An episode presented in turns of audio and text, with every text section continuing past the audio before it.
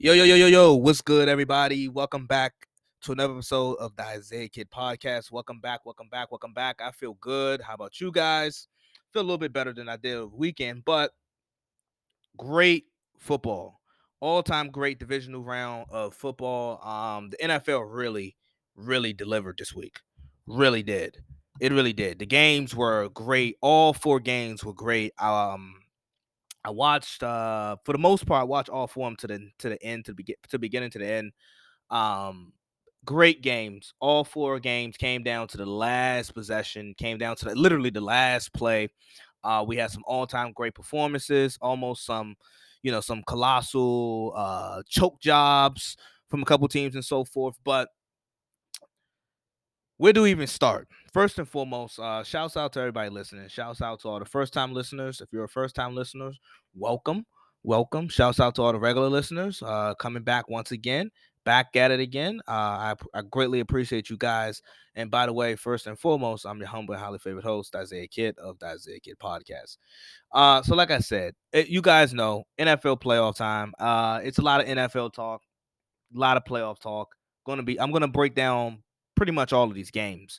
And I was thinking to myself, like, with a great weekend that we had uh, in the N F L, like, all of these games are really good. All of them. I could talk about, and it's so funny because Cincinnati, they pulled off a, a really big upset, uh, a nineteen to sixteen win over the one seed Titans. And granted, Joe Burrow, Jamar Chase, they're really awesome. It's a great duo. Uh, I think Cincinnati has something brewing. Uh, but he, Joe Burrow got sacked nine times, and Ryan Tannehill had three interceptions, three costly interceptions, and the Titans had some questionable playmaking. But I feel like that's not even the biggest story, and I feel like T- Ryan Tannehill, he's going to get a break. He's going to get a pass because the other three games were just so much better and, quite frankly, bigger headlines, bigger stories. Aaron Rodgers, another 49ers playoff loss. He's now oh and four versus the Niners. Uh, the Rams advancing back to the N F C Championship since their Super Bowl year. Matthew Stafford came up big. They almost had a, a classic historic choke job. And then last but not least, last but certainly not least, we had Kansas City, Buffalo, Mahomes, Josh Allen, all-time great performances from those two.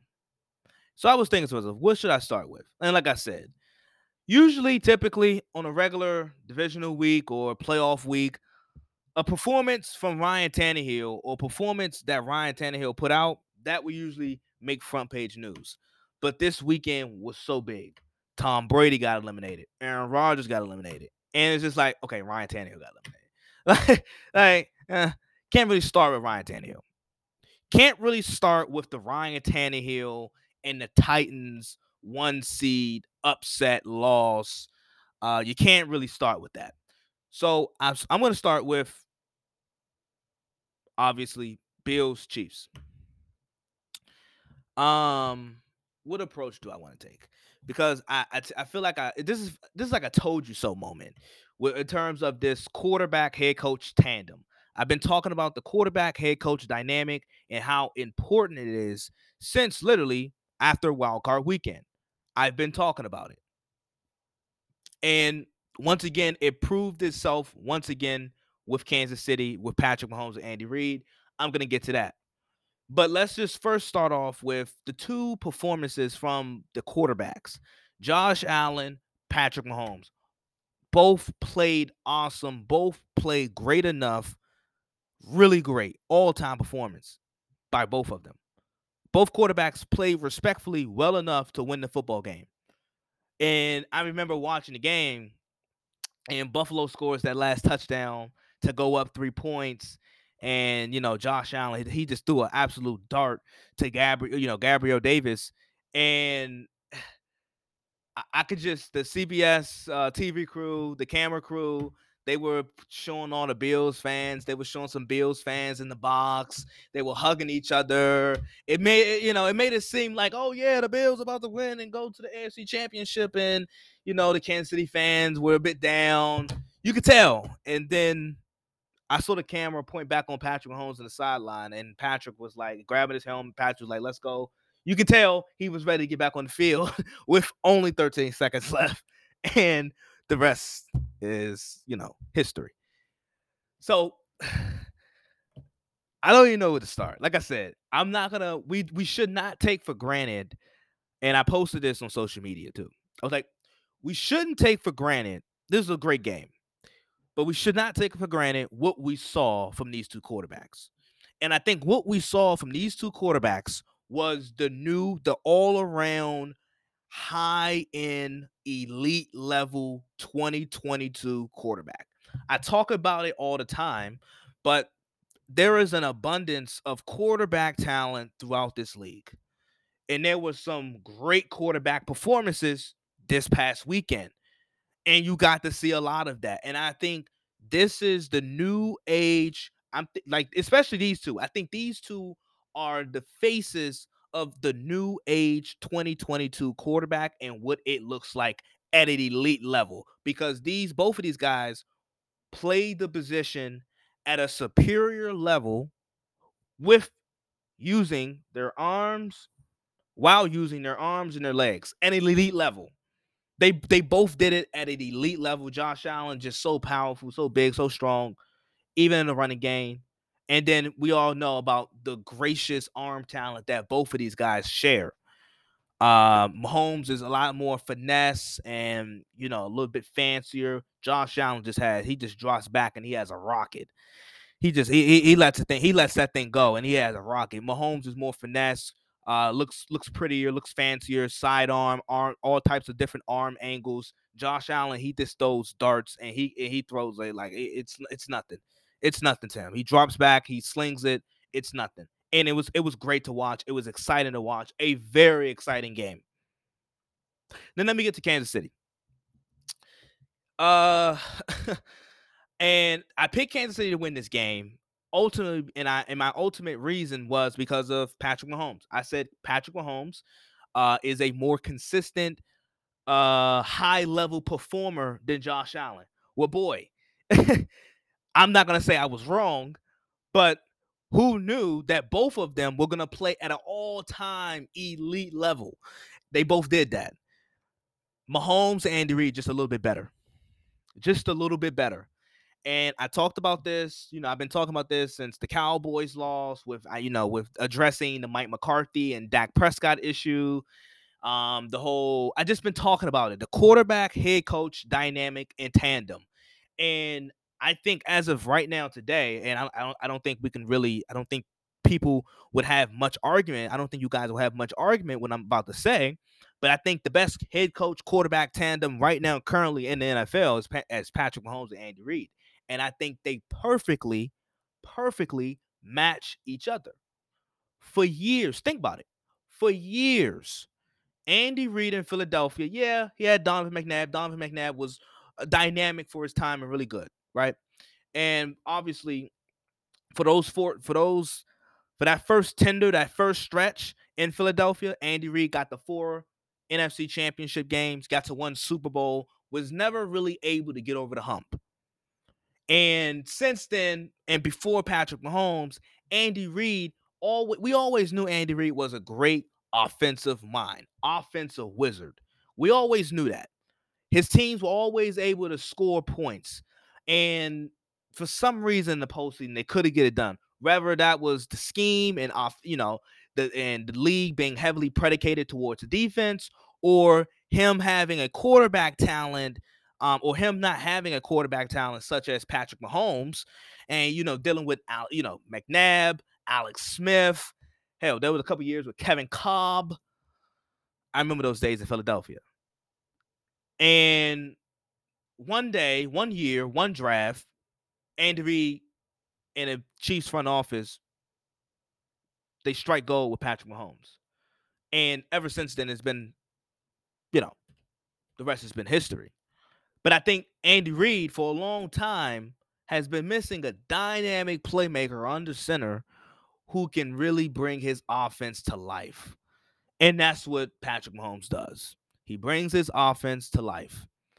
Always, we've always known Andy Reid to be a great offensive mind, but he didn't get over the hump until he got Patrick Mahomes. And with Patrick Mahomes, I feel like Andy Reid is the perfect teacher, the teacher of football, the teacher of offense, the teacher of quarterbacking.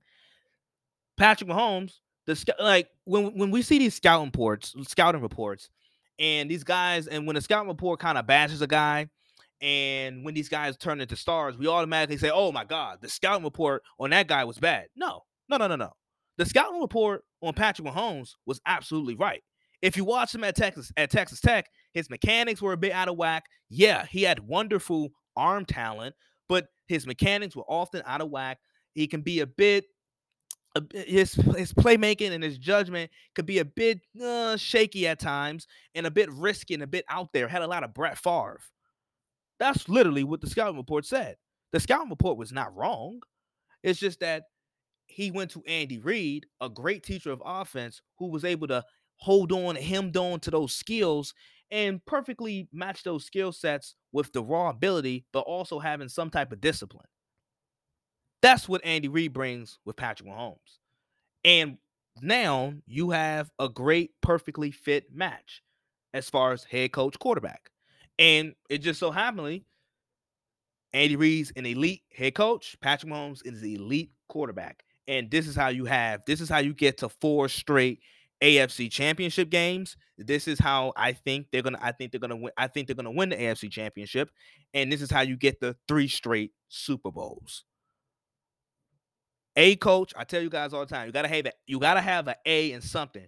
You, one of those two things have to be elite. Either your quarterback has to be elite or your coach has to be elite. It's just, it's just so happenly, Kansas City has both of those things. Coach is elite and the quarterback plays elite. And the tandem themselves fit perfectly. They fit perfectly. And as I said, with Kansas City and Mahomes and Andy Reid, like I said, Andy Reid's elite. Patrick Mahomes is elite. If Kansas City's front office, if Brent Veach continues to draft consistently, if he can continue to hit on the draft, Kansas City, they're going to be in the thick of contention for years to come. That's, I'm not saying they're going to win five, seven Super Bowls. I'm not saying they're going to get to seven or six straight Super Bowls. But they will remain in contention and having a shot on a yearly basis if they if their front office, Brett Veach, if he continues to hit on the draft like he does already, and you got Patrick Mahomes and Andy Reid. They're going to remain in contention, so get used to seeing it. And then, obviously, the greatness of Tyreek Hill, Travis Kelce. I mean, Tyreek Hill, his speed is just like, you know how Steph Curry and his three-point shooting is is just such, it's just so, uh, just so demoralizing to N B A defenses and his range? That's Tyreek Hill's speed in the N F L. His Tyreek Hill is literally like the Steph Curry of the N F L in terms of how dangerous and how demoralizing his speed can be for opposing defenses. I think on that last touchdown that he scored, uh, the one right before two minute, well, the one that's the the second to last touchdown, that he he just took off running, and the the corner was literally holding him, still couldn't contain him, and he just broke off for he just broke off a sixty yard touchdown. Like, it's crazy, it's remarkable to see, and it's crazy to see, and his speed is so demoralizing. He is the true definition of speed kills. And then with Travis Kelce, he's an ultimate mismatch. He's an ultimate mismatch. Linebackers are too slow to cover him. Safeties are too small usually. You literally have to put, like, you got to legitimately think about putting your best D B on Travis Kelce. Unheard of at the tight end position. Not a lot of tight ends can say that. Not a lot of tight ends can say that. So you you bunch that in with Mahomes and Andy Reid and, you know, the improved offensive line, you have the Kansas City Chiefs this year. And it was looking a bit gloomy. It was looking very much gloomy, you know, midway through the season for Kansas City. But then they just they hit their stride. Like I said, Mahomes, uh, he has his rough he has his rough stretches at times. But I think that's what makes Andy Reid so valuable, because he's able to reel him in. He's able to reel him in and discipline. Cut down on turnovers. Mahomes was turnover happy. He was just turning over the ball. That was really putting him in a hole. That really did it. The turnovers. Doesn't turn the ball over that much. Since week ten, hasn't turned the ball over that much. Hasn't been that sloppy offensively.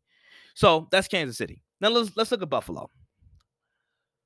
Like I said, Josh Allen, I, and I, and this is no, when I was talking about the coach-quarterback tandem between Patrick Mahomes and Andy Reid, that's no slight to Josh Allen and Sean McDermott. I think they are pretty good tandem too. It's just that Mahomes and Andy Reid are better. I think Sean McDermott can really coach. I think he's one of the more, he's a, for him to be a defensive-minded coach, uh, I think he he's one of the better young coaches in football, especially as a defensive mind. And with Josh Allen, like I said, Josh Allen, I think with this playoff run he had, I mean, nine touchdowns in the span of two games, um, he was wonderful. He was wonderful this playoff run. And I think, he, you know, he got paid. He had a really pretty good, pretty good regular season this year. Um, and then you look at the postseason, he, obviously the wild card win versus New England, and then this game versus Kansas City, he was awesome. He was good enough to win.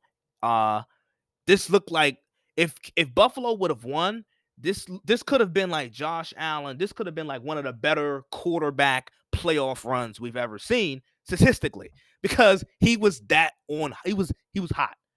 Now let's get to how they lost, but the Bills, right? Because like I said, the offense played really well. The offense couldn't have played any better. Gabriel Davis had the game of his life.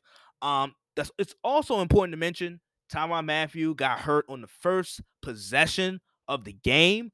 So I think that really changed and switched the dynamic up for Kansas City. But we'll talk about that um, for next week in the A F C Championship game versus Cincinnati. But Buffalo, they go up thirty-six thirty-three after scoring that touchdown, and there's thirteen seconds left. Now, like myself and a lot of other people that were watching, including Bills, maybe even Chiefs fans, we thought, hey, the game is over. Kansas, uh, Buffalo, you squib kick it, you squib kick it, or you you you let them return it. You don't you don't kick it out of the end zone, and you know you run off four or five seconds. Mahomes and the offense, they have one play left. That's it. You advance the A F C Championship game. Uh, then it, it didn't. It, it didn't quite happen like that. Uh, Buffalo, I think the first mistake they made was they kicked the ball out of bounds. So it was thirteen seconds remaining. Kansas City still had timeouts, and so instead of four seconds being gone, where if you take off four seconds, that leaves you nine seconds. That's about Kansas City has one good play, maybe, maybe another play, but you don't have what happened if you just kick the ball and keep it in bounds. So that was that. Then, okay, Kansas City starts the ball, the twenty-five. You let Tyreek Hill get a head start, no physical, no, like, they could have literally, and I'm not saying I know more football than Sean McDermott, because I think it's important to note, like I said, Sean McDermott is a defensive-minded coach, and Leslie Frazier is one of the better defensive coordinators in football. He's up for a head coaching job and was previously a head coach. So you have two defensive minds. And the, the, the Bills literally could have pressed up on Tyreek Hill and Travis Kelce, and they could have literally hold them. They could have held them and got a, t- a defensive holding call and ten-yard penalty, and the clock, they can't, you can't reset time. They would have wasted time and the game, ball game. That that literally, but that that would have been it. You get one stop, that would have been it. So you let Tyreek Hill, he breaks off about twenty plus yards of twenty plus yard reception. Okay. So then the next play, obviously, uh, obviously uh, Kansas City calls timeout, and Buffalo calls timeout before the play is snapped. So you're thinking, okay, Buffalo's getting in position. They're not gonna let anything go deep. They're not gonna let them beat them deep. And you're not gonna, you're certainly not gonna let Tyreek Hill or Travis Kelce get the football. Oh, nope. What do you know? Next play, Travis Kelce gets the football. Kansas City's in field goal range, And we have a miracle here because Kansas City has taken the game to overtime. Buffalo having a number one overall defense in the league. Uh, that's just unacceptable. That's just unacceptable. And I see I see people complaining about the overtime rules. Uh,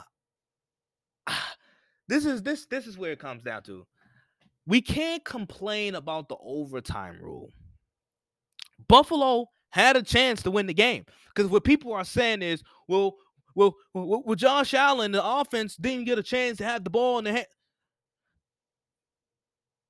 Buffalo had a chance, thirteen seconds, to get a stop, and they advance. They win. So the whole arguing about the the, the overtime rule, it, the overtime rule is put in place to prevent it's it's it's it's formatted that way to reduce injury. And obviously, as the game wears on, players get tired, so the, the reduce in performance is going to go down. I know a lot of people are referring to the college football rule. A lot of people, some people like the college football rule for some reason. I don't think the college football rule is like, there's no kickoffs. Like there's no special teams involved. I, I don't, I, I, I think that's, that's a, that's a very important element of football, the special teams. College football, the college football overtime completely takes out, they, they, they completely wipe away the special teams unit. Why? That's important. That's a vital part of football. Ask the Green Bay Packers and the forty-niners. Vital part of the game. So I, I, I'm not in favor of the college football overtime. I, I never liked it. I think, I mean, it, you get you do get a high-scoring game, but you, it's not, I don't think it's a great overtime rule. You start at your opponent. You start in the red zone. Like, I don't think it's a great overtime rule. I think the N F L's overtime rule is simply okay. Because what if Buffalo got the ball first? Then what? What are we going to say? Oh, Kansas City, they should have had a... No, no, no, no, no, no, no, no, no. No. No. No. Buffalo, all, and, and they have two all-pro safeties in the secondary. Two all-pro safeties in the secondary who I like very much. I like Micah Hyde and I like Jordan Poyer. Two really good safeties. And they allowed that to happen. That's unacceptable. We should not blame that on the overtime rule. We should be blaming the Bills' defense. We should be talking about the Bills' defense. We shouldn't be having whole, full-blown conversations about the N F L's overtime rule. We know why it's formatted and designed like that. We know why. So why are we even trying to dispute and and and disengage and talk about and down the overtime rule? We know why the overtime rule is what it is. Buffalo defensively should have been better. They should have been better. They should have been smarter. They should have been smarter. Buffalo should have been smarter defensively, point blank, period. And I, like I said, I, this is this is not me bashing or calling Sean, um, Sean McDermott not a, like I think Sean McDermott is a really good coach. I think Buffalo played their tails off. I think Buffalo played good enough to win up until that point. But the mere fact that they have two defensive minds on the sideline and they called a timeout, and that still happens. The Buffalo Bills, ladies and gentlemen, no matter how good Josh Allen played, and he played damn good, good enough to win the game, the Bills deserve to lose when you give up something like that. And this is not me taking away credit from Patrick Mahomes. I talk, I just talked about how all-time great he is. Patrick Mahomes is great. Travis Kelce is great. Tyreek Hill is great. That's another thing. The one thing I like about Belichick defensively, or the one thing you know what he's going to do defensively, he takes away what you do best. He takes away your best options. So even if you're the Bills, even if you're going to let Kansas City do what they do, just don't let Tyreek Hill or Travis Kelce beat you. Well, I'd be damned. The Bills let Tyreek Hill and Travis Kelce beat them. You know, like, who else did you think Patrick Mahomes was going to throw the ball to in that situation? It's, it's either going to be Tyreek Hill or Travis Kelce. That's like, that's simple defensive one-on-one type of stuff where, like, you take away the the the, oppo- the opposing offense best option. That's the main thing. That's the main formula to Belichick and his greatness on defense. He takes away what you do best. He takes away your number one or your number two option. It's as simple as that. Buffalo, you could have you like if you're gonna if you're gonna let Kansas City do that, let Byron Pringle beat you. Let uh, McCole Harmon beat you. But don't let Travis Kelce and Tyreek Hill beat you. Don't let don't let that happen because we already know they're good enough, and they they did they beat them. So, like I said, I, I you know Buffalo. I truly think these were the two best teams in the A F C. Um, and that that's no slight to Cincinnati, but I think overall, I think we can agree that Buffalo. I think Buffalo and Kansas City, I, respectfully, they look like the two best teams in the conference. So that's that. But I feel I, I, I me, a part of me does feel for Buffalo because they they had the game almost won, but with thirteen seconds left, there's just so many defensive miscues and blunders that happen in the span of that thirteen seconds. It's almost it's almost like you deserve to lose. And then Kansas City, like I said, four straight playoff, I mean, four straight A F C championship appearances. Patrick Mahomes has been a four-year starter. All four years, he's made the A F C championship game. Congrats to Kansas City. Buffalo, I think, will be back. Um, and, you know, Andy Reid, Patrick Mahomes, these guys are great. Travis Kelce, Tyreek Hill, offensive line. Orlando Brown Junior had a great day. Um, at left tackle for Kansas City, great day for Orlando Brown Junior Uh, but you know that was great. That was a great game. That was that was probably the best game I ever saw, the greatest playoff game I ever saw. I must add, I must add that. Um, so let's shift gears to, I don't know. Let's shift gears to the Packers. Let's shift gears to the Packers, uh, and 49ers divisional matchup. Okay, so Packers, 49ers. The Packers lost thirteen to ten. The 49ers advance. Great playoff win.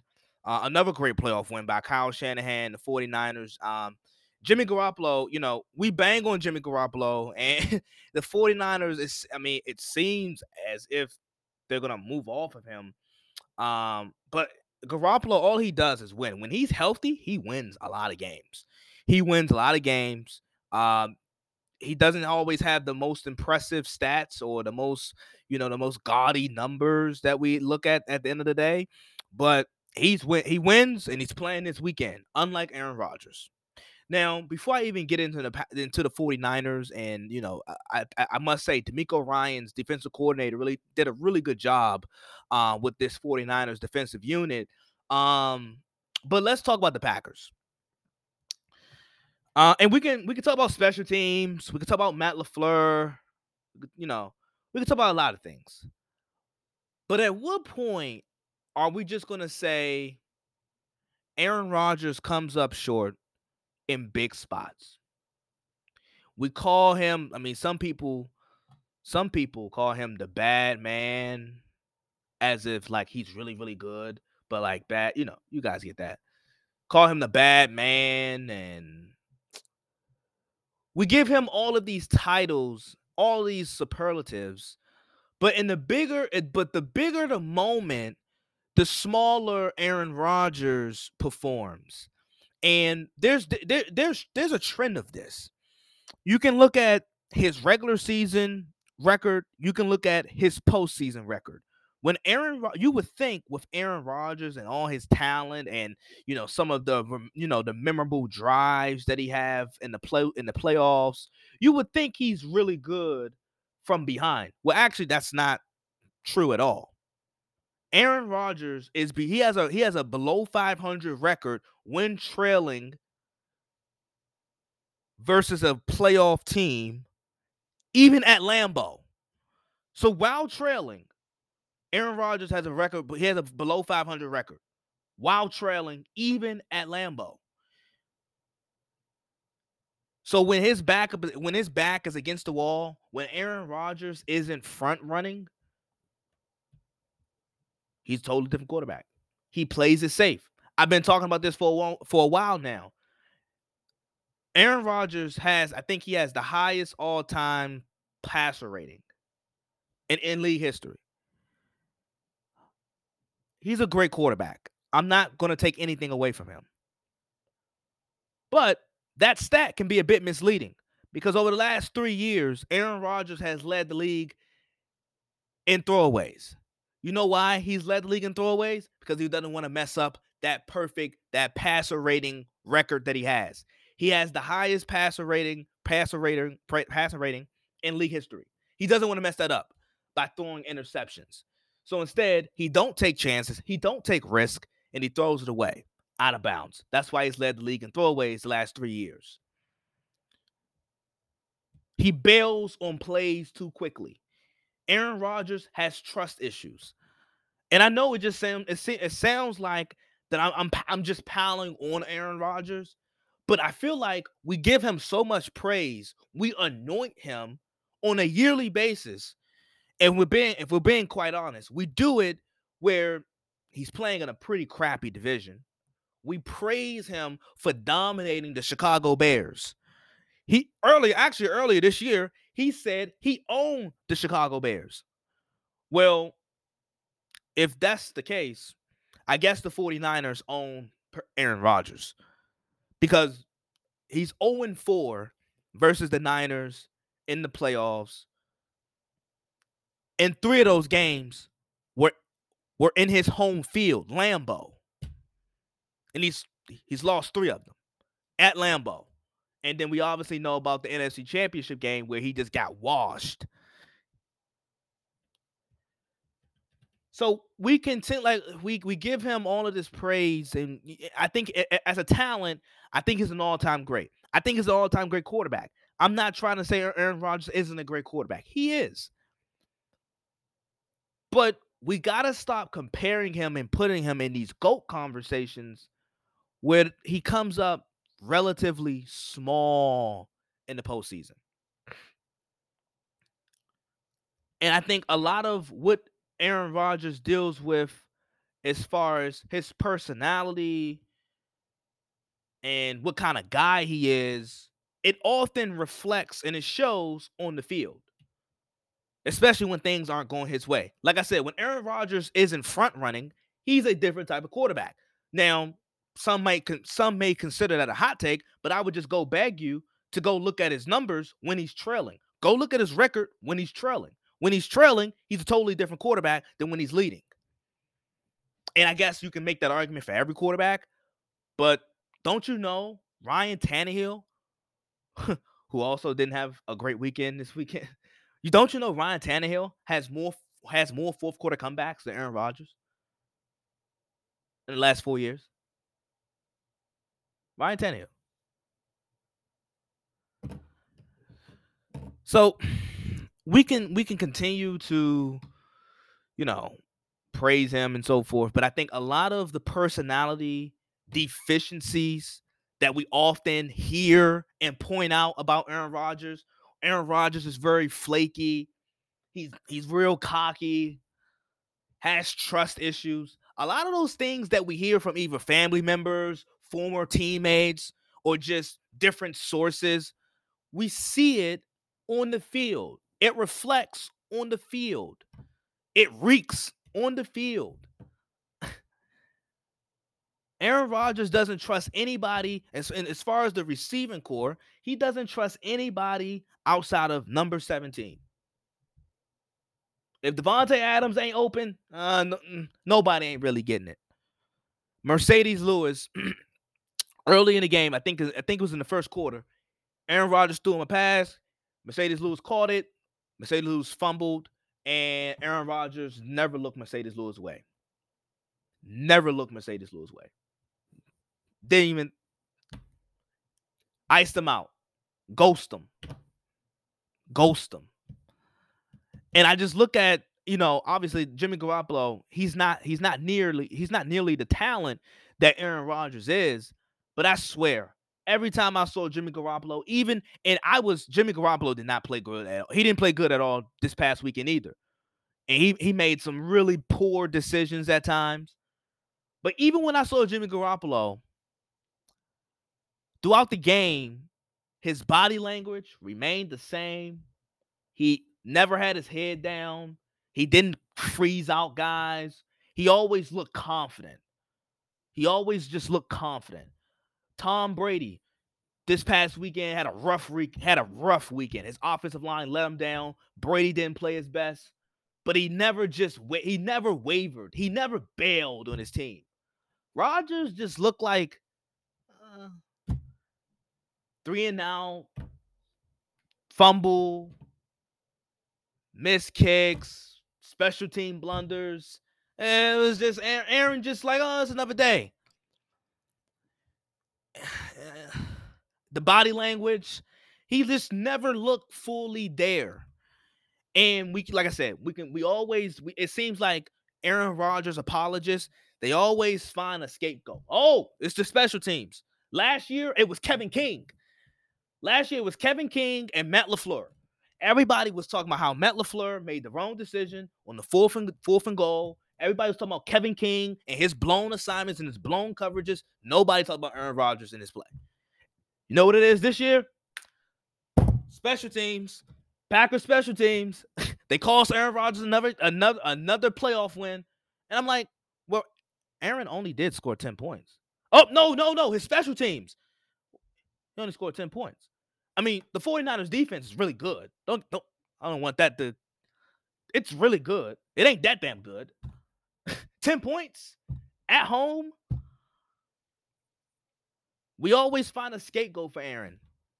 Maybe it's just time to start pointing the finger at Aaron. Maybe it's Aaron. I mean, it's two things can be true. Aaron can be a great quarterback, all-time great, ta- all, all-time great talent, have great regular seasons, but also perform or underperform and underachieve in the postseason. And that's what he's done, literally, for the past decade. He hasn't been back to the Super Bowl since he's won his first Super Bowl. That was in two thousand ten. That seems like ancient history. In two thousand ten, I was nine. Now, I'm halfway through my sophomore year of college. It's been a long time since Aaron Rodgers played in the big game. It's been a long time. And, you know, on t- I'm going to move to the 49ers because you would think with the weather... With the 49ers being like a quote-unquote warm, warm weather team, you would think that the snow and the cold would affect them more. It actually, it didn't. It actually kind of played into the hands of the 49ers because of the way they're placed, because of their play style. The 49ers are a physical football team with a nasty defensive line, A, a damn good offensive line. They run the football. They're physical. Deebo Samuel's physical. Nick Bosa's physical. Trent Williams physical. Their best players all have like some type of physicality, physicality trait. Their best players. Jimmy, uh, uh, look at look. Deebo Samuel, Trent Trent Williams, Nick Bosa, Fred Warner, George Kittle. All of their best players have a physicality trait about themselves, not afraid to get their hands dirty. So actually, I thought the weather in Lambeau and Green Bay that you saw this past weekend actually favored the 49ers more because the Packers are more of the finesse team. They rely on their air attack. They rely on throwing the ball down the field vertically. And I think it also just shows, despite Aaron having back-to-back M V P caliber years, despite him having a great connection with Davante Adams, and it looks very unstoppable at times, despite all of that, I think it still shows at this point of Aaron Rodgers' career, he needs a steady ground running, uh, running attack to go with his arm. Because at this point, I think it's safe to say that Aaron Rodgers versus elite teams in the postseason cannot win games predicated with just throwing the ball forty to fifty times. He can't do it. He needs a balanced running attack. And that's no slight to Aaron Rodgers and his ability. but it's just the fact. It's just a fact. We saw it happen with Tom this year. We saw it happen with Tom this past weekend too. Tom Brady, still great, still playing at an elite level, but Brady needs a he needs a so he needs a great supporting cast around him because he's aging. He can no longer throw the ball forty-five, fifty times and win like he did ten years ago. And the same goes for Aaron. Aaron needs a balanced running attack, a steady running attack to coexist with his arm in order to win big in the postseason. And the 49ers did a great job with taking that away. And like I said, if you're Aaron Rodgers, if you're the M V P, if you're the bad man, if you're that guy, you score more than ten points. You score more than ten points. The Packers scored on their opening drive. They scored a touchdown on their opening drive. You know how many, you know how many points they scored after that? Three. If you're Aaron Rodgers, if you're the bad man, if you're that guy, and me truly, I don't think he's that guy. He's not that guy. Aaron Rodgers, you got to be better. But I think a lot of what the personality deficiencies that we talk about with Aaron Rodgers, a lot of the character issues that a lot of people point towards with Aaron Rodgers is a reflection of what we see on the field when things are not going his way. All-time great quarterback, all-time great talent, but character-wise, I don't love it. And I don't think his teammates really love it. I don't think it's the best approach to have in a crisis. I don't want Aaron Rodgers in a crisis. Give me Tom Brady in a crisis all day long. Give me Joe Burrow, who got sacked nine times, in a crisis all day long. Give me Patrick Mahomes with thirteen seconds left in a crisis over Aaron Rodgers. I don't want Aaron Rodgers in a crisis. If the burn, if the if the house is burning down, I got to get the kids and the wife out. Don't Aaron Rodgers can stay home. He can keep his discount double check. I don't want it. Uh, I don't want the Rodgers rate. Uh, he can keep it. Because in a crisis, he absolutely folds. He folds. He folds like a lawn chair. With me, I, give me Tom. Give me Tom Brady. Give, give, give me Joe Burrow. Give me, give me those guys in a crisis. They're, they're mature. They got a certain swagger about themselves, a certain confidence about themselves. Aaron Rodgers has a confidence about himself. He has confidence for sure. I think it's a, you know, it's borderline ego and cocky. But he has confidence about himself. But Aaron, his character in the crisis, I don't love it. When he's trailing, I don't love it. I don't. He's cool. He got the swagger, but I don't. I don't love it. I don't love him in the crisis, and that is why he continues to lose in the postseason. With the 49ers, uh, boy, oh boy, Kyle Shanahan, great. Once again, did a really good job with managing the game with Jimmy Garoppolo. Like I said, Garoppolo, he doesn't always he he he's, he doesn't have like the pure talent that a lot of these other guys have, and he doesn't have the flashy numbers. But Garoppolo is confident, you know. I think I, I think, and you guys may think I'm reading into this a little bit, but with Garoppolo, I think a lot of his confidence comes from his looks. He thinks he's a good-looking guy. A lot of people think he's a good-looking guy. So Jimmy Garoppolo has confidence, rightfully so. And it shows.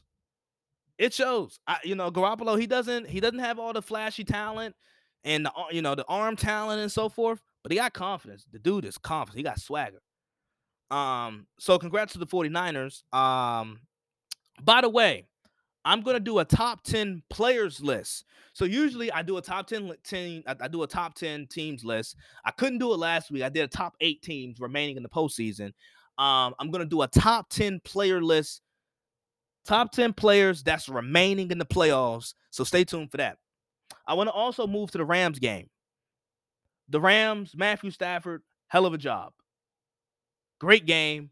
Almost had a colossal choke job. They almost had a colossal choke job versus the Buccaneers. But it was clearly, it was, it was clear to me, and as I told you guys on the previous week, on the previous episode, as I picked the Rams to beat the Buccaneers, if you watch the last three matchups of these teams, including this weekend's game, it was very clear that the Rams were the better team. Earlier in the season, all the way up to now, when they played each other, the Rams were the better team. Uh, ultimately, Tampa Bay, they just had too many injuries, especially up front, where they couldn't replace. You lose an all-pro like Wirfs um, at right tackle, and then Von Miller and that and Aaron Donald and that excuse me, and that Rams defensive line was just ferocious, and they were all over Tom Brady all day, all day. And very similar to Aaron, um, unlike Aaron, Brady does, you know, even in a crisis or even when trailing, he still remains confident and cool. Um, and he's able to galvanize, he's able to galvanize players and his teammates. Uh, didn't quite work this time. They fell a little bit short. I think the Rams, the Rams, their four fumbles was just, it was just crazy. That was a crazy game to me. The Rams fumbled four times, which ultimately got the Buccaneers back into the game, and it made the game closer than what it seemed. The final score was thirty to twenty-seven, but the Rams could have easily won this game by twenty points. They could have easily won this game by twenty points because that's how dominant they were to start off. The first three and a half quarters, that's how dominant the Rams were. Um, they almost, like I said, they almost had a colossal choke job. Matthew Stafford came up really big. Matthew Stafford came up huge in a big moment, and that's what I was looking for. That was the type of that was the type of performance I was looking from for from Matthew Stafford. He was he I mean early on he was very comfortable, even versus a pretty decent Buccaneers front four, because their front four was back. Shaq Barrett, J P P, Ndamukong Suh, and Vita Vea. Matthew Stafford did a hell of a job with handling that, um, throwing the ball accurately to his weapons. Getting Cooper Kupp had obviously had a big day. O B J had a big day, and um, the Rams ultimately won. I'm not surprised with that result.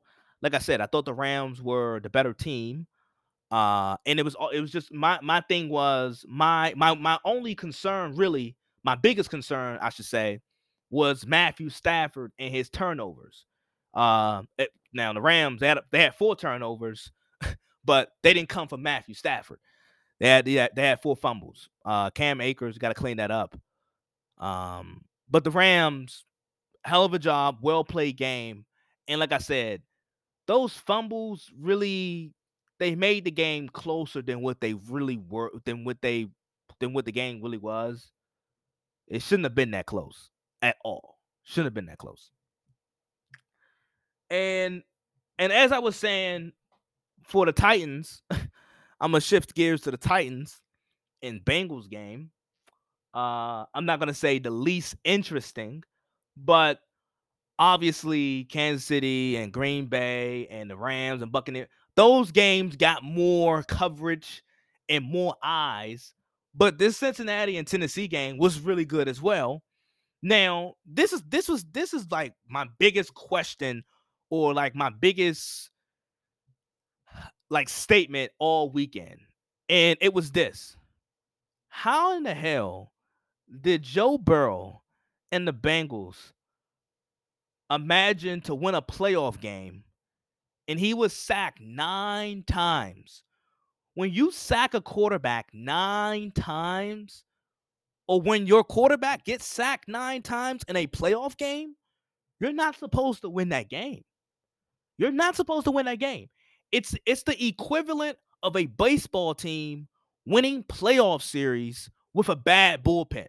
Like, like that's the thing in baseball. Like, if you have, if you have a bad bullpen in baseball, you're not supposed to win playoff series after playoff series. And somehow, some way, Cincinnati, by far, and it's not even close, have the worst, the absolute worst offensive line remaining in the playoffs.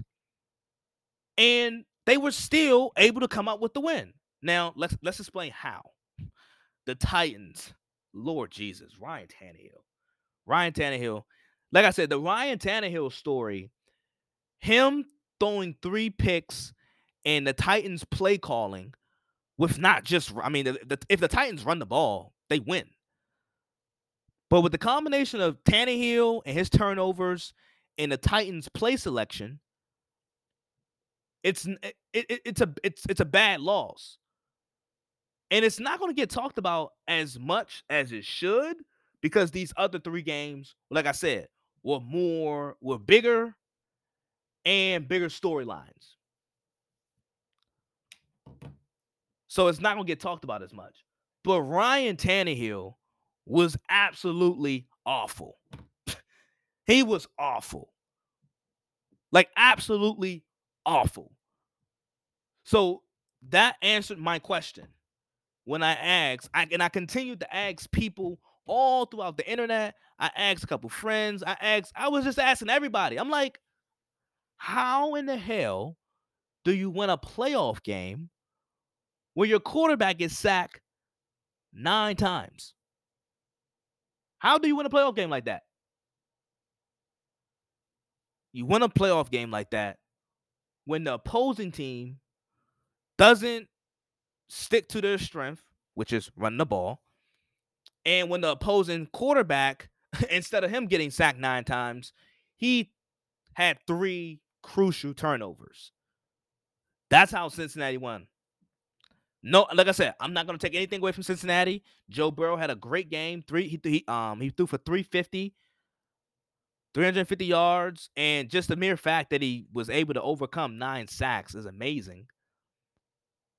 But that's typically not how you win playoff games. That's not how you win playoff games. And somehow, some way, the Cincinnati Bengals were able to pull it off. Um, that's that's just strange to me. So those are the games this past weekend. Like I said, after this quick break, I'm gonna come back. I'm gonna have a list of the top ten players remaining in the playoffs. I think this should be very interesting. Um, this might be very controversial. I'm having a hard time doing it. Uh, but I'm going to come back with a top ten list of players that's remaining in the playoffs after this quick break. All right. So I know I said, uh, by the way, usually I'm replacing, I had to replace my top ten teams segment because obviously there's no longer ten teams remaining. Now, I said top ten players remaining. There's so many good players. I had to put top fifteen uh, because you guys would have been looking at me funny if I didn't have certain players on it, because they simply wouldn't have made it. Uh, that's just how deep uh, a lot of these teams are, really. Um, but top fifteen players list. Let's start. Let's start at fifteen. Um, at fifteen, I have San Francisco forty-niners tight end George Kittle. Like I said, you look at the Niners' best players, they all are physical. They all have a physical approach and mentality about themselves. Kittle is that. Kittle had a one, he had one big drop in the Packers game, but after that one drop, he really made some crucial catches down the stretch on third down. Obviously, he's one of the best, if not the best, blocking tight end in football. Um, so Kittle is gonna re- he's gonna do a lot. Uh, his number, it don't, his impact really don't always show on like in terms of the numbers, but he, he he's still a really impactful player. Kittle at fifteen. At fourteen, I have Chris Jones. Uh, outside of Aaron Donald, Chris Jones, I think, is probably the best defensive tackle in football outside of Aaron Donald. Uh, he, he causes so much havoc up front. Uh, he brings so much to that Kansas City front seven uh, that they desperately need at times. Uh, so, and we already know about the impact that he has and he brings, because when, once they made the position change and put him back at D tackle, his original spot, the Kansas City Chiefs defense turned around. Chris Jones at fourteen. At thirteen, Fred Warner, uh, forty line, 49ers linebacker. Fred Warner, uh, like I said, all of the forty-niners best players, physical approach. Fred Warner is so versatile. You can catch him in coverage. Um, you can sometimes occasionally send him on a blitz. He's a great run stopper. He's a thumper, uh, but still fast and athletic enough to really you know, have, you know, play an integral part in pass coverage. Fred Warner at thirteen. At twelve, I put Nick Bosa. Nick Bosa is really dominant, really dominant. Um, just, just a nasty pass rusher. Both, both Bosas are really good. Nick's still playing. Nick is absolutely the 49ers' best pass rush. He lets that thing go. He, he's the engine to that pass rushing unit. Um, at eleven, I have Jamar Chase.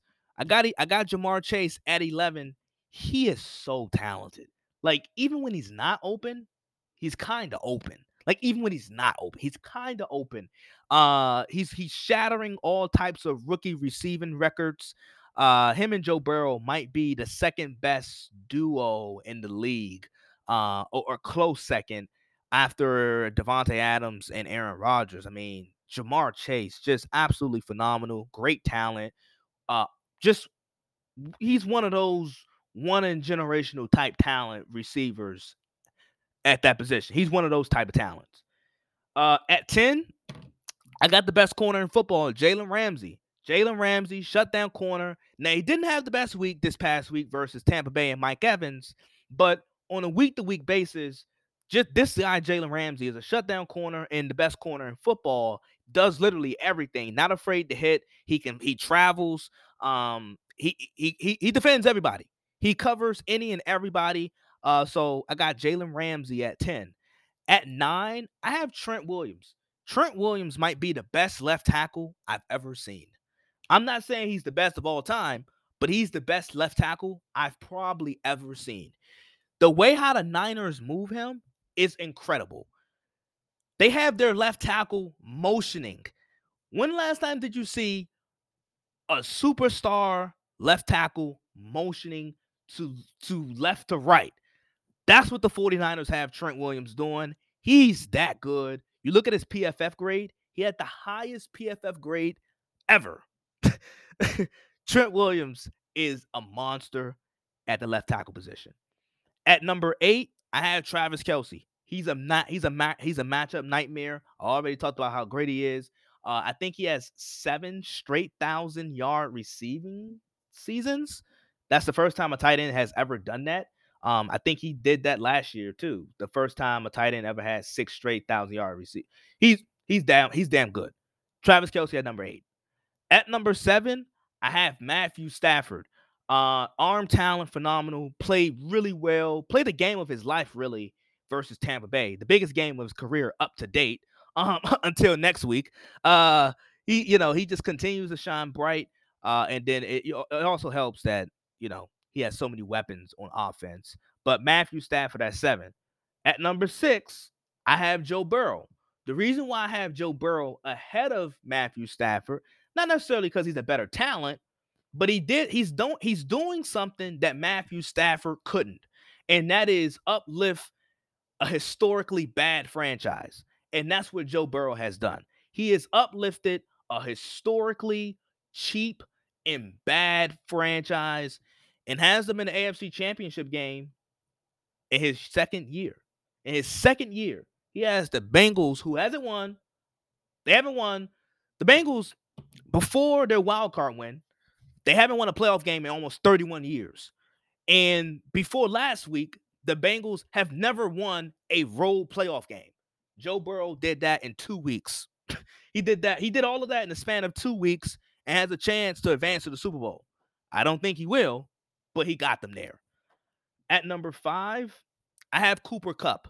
He had one of the more dominant receiving seasons we've ever saw. Uh, he continues to come up big in big spots. He's reliable. He's rarely hurt. He's consistent. I think he had fifteen games of ninety plus reception receiving yards. fifteen games of ninety plus receiving yards. I think he's he he's just that good. He's that consistent. Cooper Kupp at five. At number four, I had to put the human cheetah, Tyreek Hill. Like I said, I compare I compare Tyreek Hill's speed to Steph Curry's range. Steph Curry is literally like a magnet on the court to defenses. That's what Tyreek Hill does with his speed. His speed is impeccable. Um, it, it gives defenses headaches. Uh, it, it, he just and he, and he just sometimes break runs that's like, how did you even get through that hole that fast? He's literally a human cheetah. Tyreek Hill at number four. At number three, I got Deebo Samuel. Yeah, I got Deebo Samuel at number three. Honestly, what doesn't he do for 49ers? Like what, like what doesn't he do? Like, you know, the Sunday Night Football introductions, uh, and like usually they say like a university. Deebo Samuel should just say everything. I do everything. Like, he literally does everything. Running back, quarterback, receiver, punt return, kick return. Hell, what, what, I mean, what else can he do? Can he play some defense?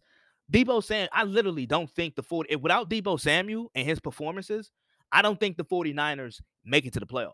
I honestly don't think. Like, I think he's that damn good and that valuable where they don't even make the playoffs if Deebo Samuel isn't on their roster.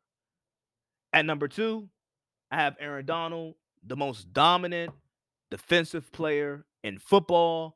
Uh, I just, Aaron Donald is just, he's a, he's a game wrecker.